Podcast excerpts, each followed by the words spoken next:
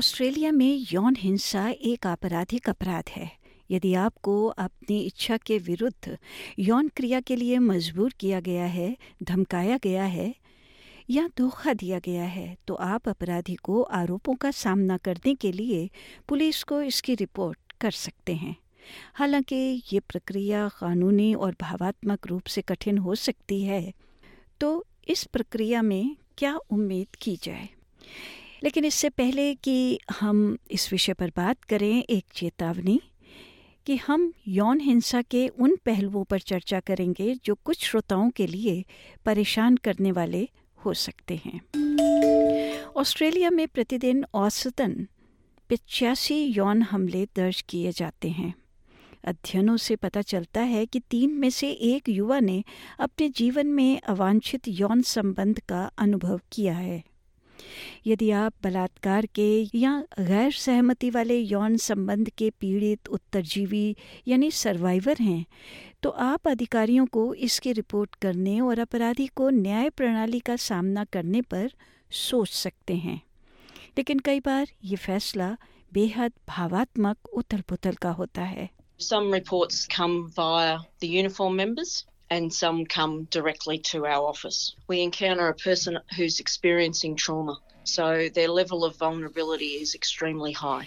ये हैं Victoria police की सीनियर सार्जेंट मोनिक केली वो एक विशेषज्ञ टीम का नेतृत्व करती हैं जो कथित यौन अपराधों की जाँच करती है उनके मुख्य उत्तरदायित्वों में से एक पीड़ित उत्तरजीवियों यानी सर्वाइवर की सहायता करना है जिन्हें शिकायतकर्ताओं के रूप में जाना जाता है क्योंकि वे अपना बयान का मसौदा तैयार करते हैं और साक्ष्य प्रदान करते हैं We have four goals. First is to protect the victim and support them.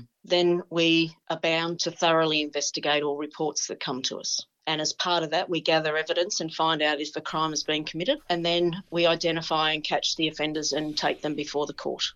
पीड़ित उत्तरजीवियों को भी प्रोत्साहित किया जाता है कि वे अपने साथ किसी विश्वसनीय सहायक व्यक्ति को पुलिस स्टेशन ले जाएँ। ऐसा इसलिए है क्योंकि सबूत इकट्ठा करने और पुलिस स्टेटमेंट का मसौदा तैयार करने की प्रक्रिया उन्हें दोबारा आहत कर सकती है I remind my detectives all the time that whenever they speak to a complainant, they need to take a moment to remember that coming to the police station may be the biggest and most stressful event the complainant had post the traumatic event of the attack. So we need to give that person our time, and we need to listen to them, and we need to be open to what they are saying to us. अगर पीड़ित हमले के कुछ घंटों के भीतर अधिकारियों के सामने पेश होता है तो उन्हें चिकित्सा सहायता, कानूनी और भावात्मक परामर्श दिया जाता है। फॉरेंसिक सबूत जुटाने के लिए उन्हें मेडिकल जाँच से गुजरना होगा। इसे रेप किट कहा जाता है। क्योंकि बलात्कार के शिकार जीवित अधिकांश महिलाएँ हैं तो अक्सर महिला डॉक्टरों या अधिकारियों से मिलने के लिए वो कहती हैं। लेकिन ये विकल्प हमेशा उपलब्ध नहीं होता। इसके बाद शिकायतकर्ता को विस्तृत पुलिस बयान देना होगा। ये उसी दिन नहीं भी हो सकता। वकील माइकल ब्रैडली के पास यौन अपराधों से जुड़े हाई प्रोफ़ाइल मामलों में काम करने का वर्षों का अनुभव है।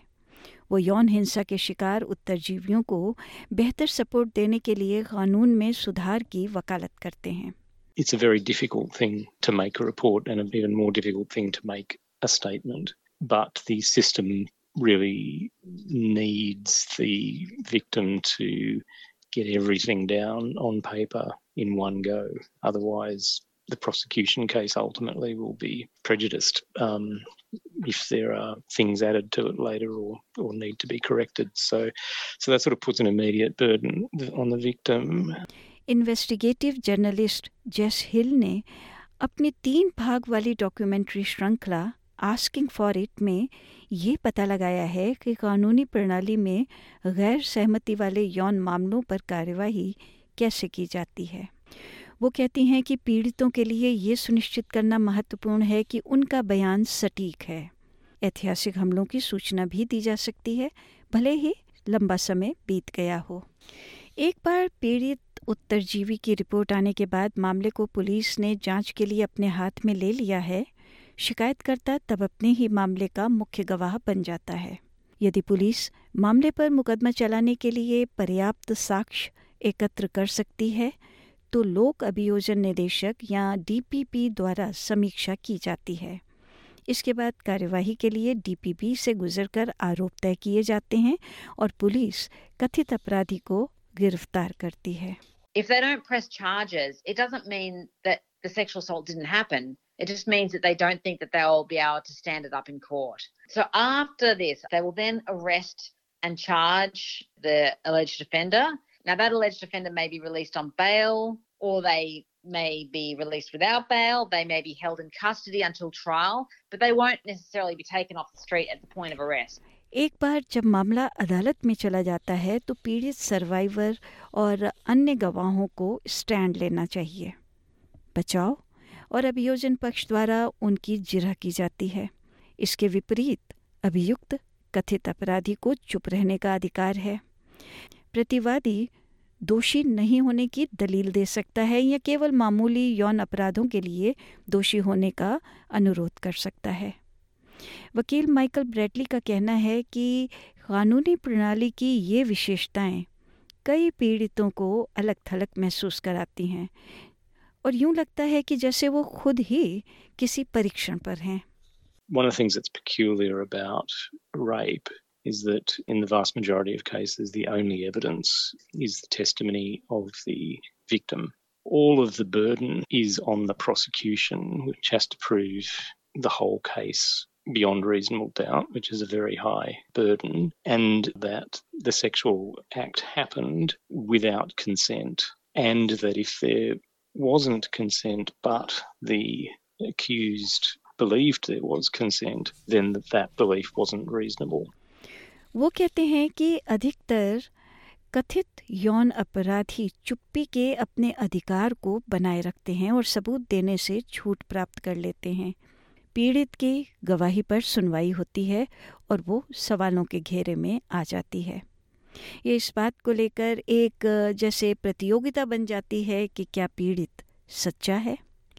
ये अनुमान लगाया गया है कि लगभग 90 प्रतिशत पीड़ित सर्वाइवर पुलिस को अपने बलात्कार की सूचना नहीं देते हैं। अध्ययनों से पता चलता है कि पाँच में से एक ऑस्ट्रेलियाई सोचता है कि महिलाएँ अक्सर दुर्व्यवहार या बलात्कार के दावों को बढ़ा चढ़ाकर पेश करती हैं। ये प्रतिशत किसी भी पश्चिमी देश में सबसे अधिक है।